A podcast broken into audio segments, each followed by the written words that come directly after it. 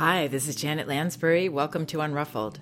Today I have a question from a parent who is wondering how to handle her son's sometimes erratic energy. He gets wound up, and in this mood, he is physical with his little brother and can also lash out at adults around him. Okay, here's the note I recently received. Hi, firstly, thanks so much for your podcast. It has helped me immeasurably in my parenting to see myself as confident and as a leader to my children. I am a stay at home mom of two beautiful little boys, ages three and a half and 17 months old. The eldest is a firecracker. I call him my little spark. He's full of life and joy and attitude. Here's my question I can see when he's winding up to a stage where he's not fully in himself. In this mood, he is physical with his little brother, pushing, snatching, just plain annoying, and can also hit adults around him, mainly me and my mum, who's around most days to help me. Once he starts hitting, I won't tolerate it, and I tell him not to hit, it hurts me or others, and suggest he use words to tell me how he feels. If he does it one more time, he goes in his room. A corner or other location, in my view, won't work. He just walks freely around with a mischievous smile on his face. When he's in this zone, words have absolutely no visible effect to change his behavior. I don't like putting him in his room, but feel I have no choice but to put a circuit breaker in the situation and give myself and his brother and my mum a break from his behavior. I'd love to hear some techniques and some guidance as to whether what I'm doing is okay. So, one thing I love about this question is that she is reading her son's energy. She is noticing when he is not fully, quote, in himself and she says later, when he's in this zone, words have absolutely no visible effect to change his behavior. And I just want to shout from the hills yes, she's at least 80% there by being able to recognize when her son has this energy, when he is not reachable. And I'm so appreciative of all the experts these days, the brain researchers who are corroborating this idea Stuart Shanker in his book Self Reg, Tina Payne Bryson and Dan Siegel, Mona Delahooke with her book Beyond Behaviors. What used to be a lonely outside view is gathering steam. And this is the best news for our children and for us in understanding their behaviors so that we can understand what's going on when our children are like this and actually help make a change in behavior.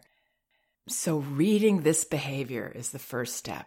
Then, understanding that children cannot be reached through reason when they are in this state. And the most common thing we do as parents is try to use reason. She says, once he starts hitting, I won't tolerate it. And I tell him not to hit. So she's saying, don't hit. It hurts me or it hurts grandmother. But our child has no ability when he is out of himself, when the reasonable centers of his brain, his cortex, have been hijacked by his emotional centers. It's what some people call the lizard brain, what Tina Payne Bryson and Dan Siegel call the downstairs brain. It's a fight or flight stress state that young children go into. We can all go there when we are stressed. But young children have much more difficulty regulating this stress. So saying, don't hit, that hurts, is not going to cause our child to snap out of it and say, oh, yes, you're right. I forgot that hitting hurts. And thank you for reminding me. And I'll, I'll just stop doing this now. They literally cannot stop themselves. They are in a hyper aroused state and all bets are off. We can't reach them. They can't use their words and just stop themselves and start explaining, oh, you know, actually, I was feeling a little tense and that made me do silly things and I'm sorry. They cannot go there. This is crucial for us to understand as parents and professionals working with children. And this is true even when she says that she tells him to go in a corner or another location, and he just walks freely around with a mischievous smile on his face. That is not a smile coming from a state of calm, a centeredness. It is a smile that is as tense and uncomfortable as our child feels inside in these moments. So, again, this mother's 80% there in being able to read her child's energy. All she needs is to understand the implications of that and how to help calm this behavior, how to help make a change. We can't go at this with punishments or threats or anything that's reasonable. We can scare our children into silence, but as Stuart Shanker so astutely notes in his book, there's a big difference between quiet and calm. So we can quiet our children down by yelling at them, by threatening, by punishing. But what we've actually done is increased the stress that our child feels inside. They are quiet, but they are still hyper aroused. And that will lead to more of this discomfort and wound up behavior. So, no, this boy or any child does not want to be the annoying, pushing, snatching child with their sibling. And they definitely don't want to be the child hitting their grandmother and their mother or anyone else. This is not about their will and their choice. It's about a really uncomfortable level of stress that has sent them into what Tina Payne Bryson calls flipping their lid. They are, in a sense, out of their mind. And the more direction we try to give our children, the more we express our disapproval or try to talk them out of it, the more stress they feel. And when they are in these states, they're using an enormous amount of energy which then can become a cycle because they're then more exhausted, which leads to more stress and less ability to regulate. So, how do we help? We help by seeing and then being that person that creates safety for that child. Children need us to physically be there for them and stop them, help them in this behavior.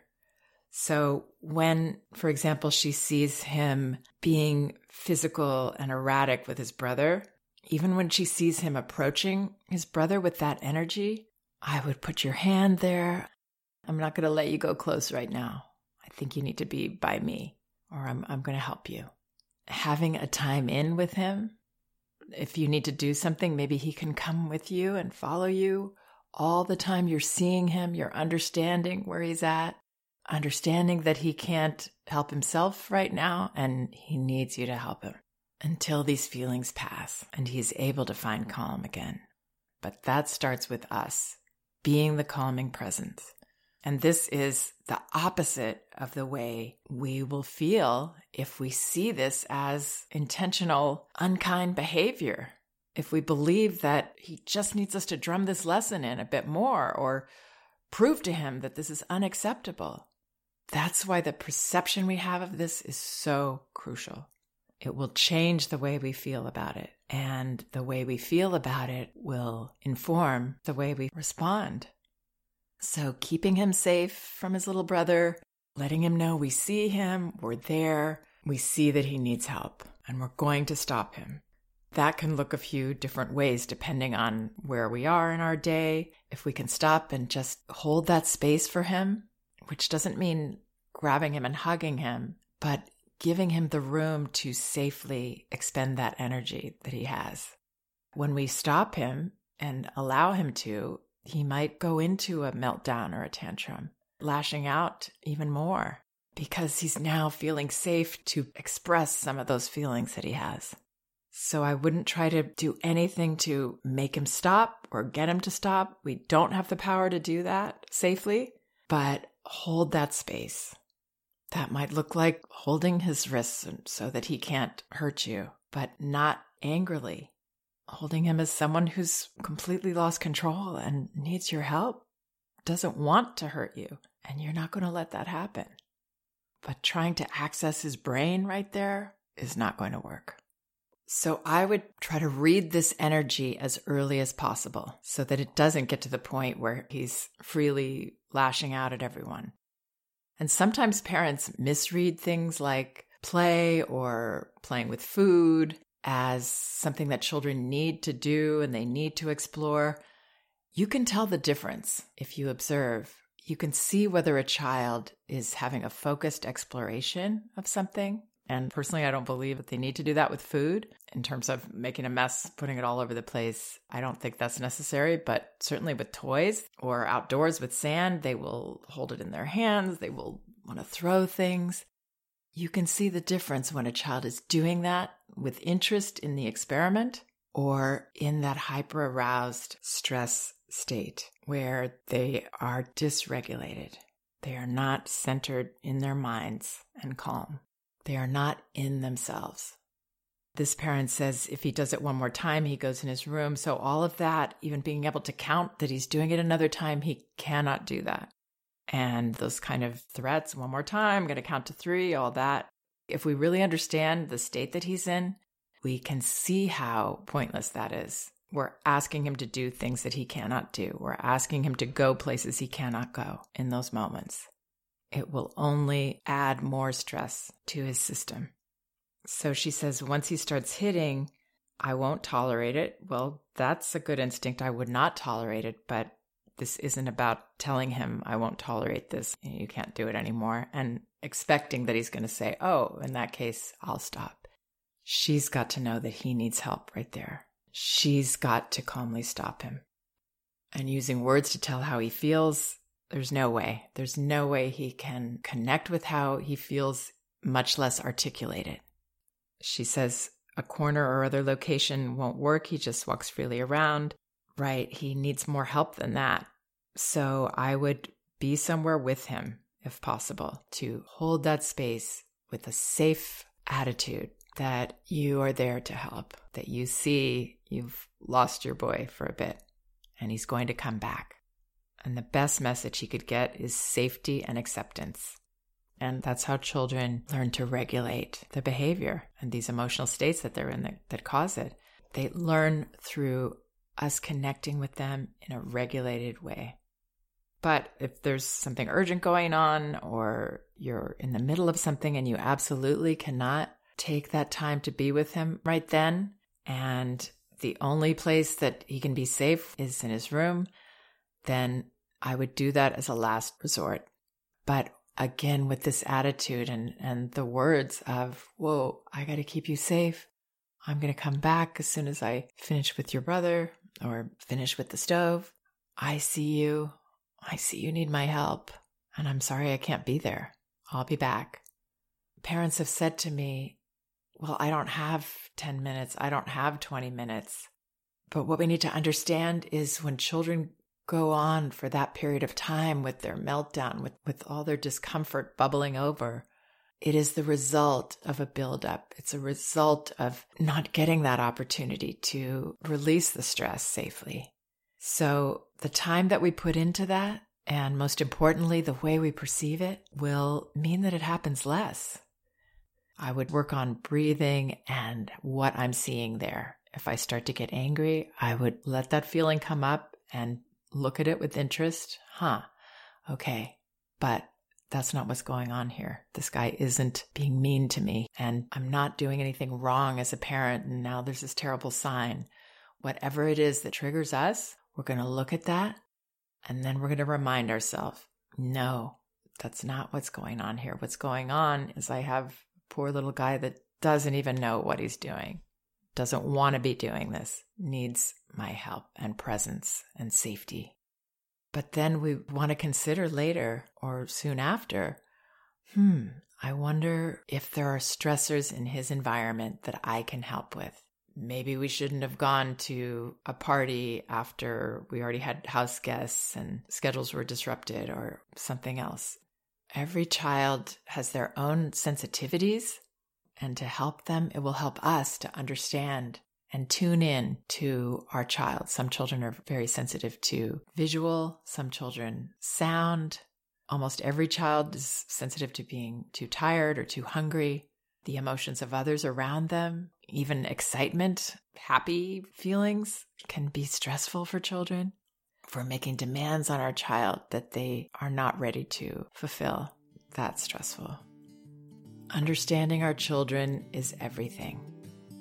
She says, I'd love to hear some techniques. I wish I had techniques, but this is about the way we see and understanding why they behave the way they do. that is the only way that we're going to be able to address it, that we can help them find a place of calm more often and make it better. So I hope some of that helps. Please check out some of my other podcasts on my website, janetlansbury.com. They're all indexed by subject and category, so you should be able to find whatever topic you're interested in. And remember, both of my books are available on audio Elevating Childcare and No Bad Kids Toddler Discipline Without Shame. You can find them through my website or on audible.com, and you can also get them in paperback at Amazon and an ebook at Amazon, Barnes & Noble, and apple.com. Also my exclusive audio series, Sessions. These are six individual recordings of consultations with parents discussing their specific parenting issues. And these are available by going to sessionsaudio.com. That's sessions, plural, audio.com. You can read a description of each episode and order them individually or get them all about three hours of audio for just under $20. Sessionsaudio.com. Thanks for listening. We can do this.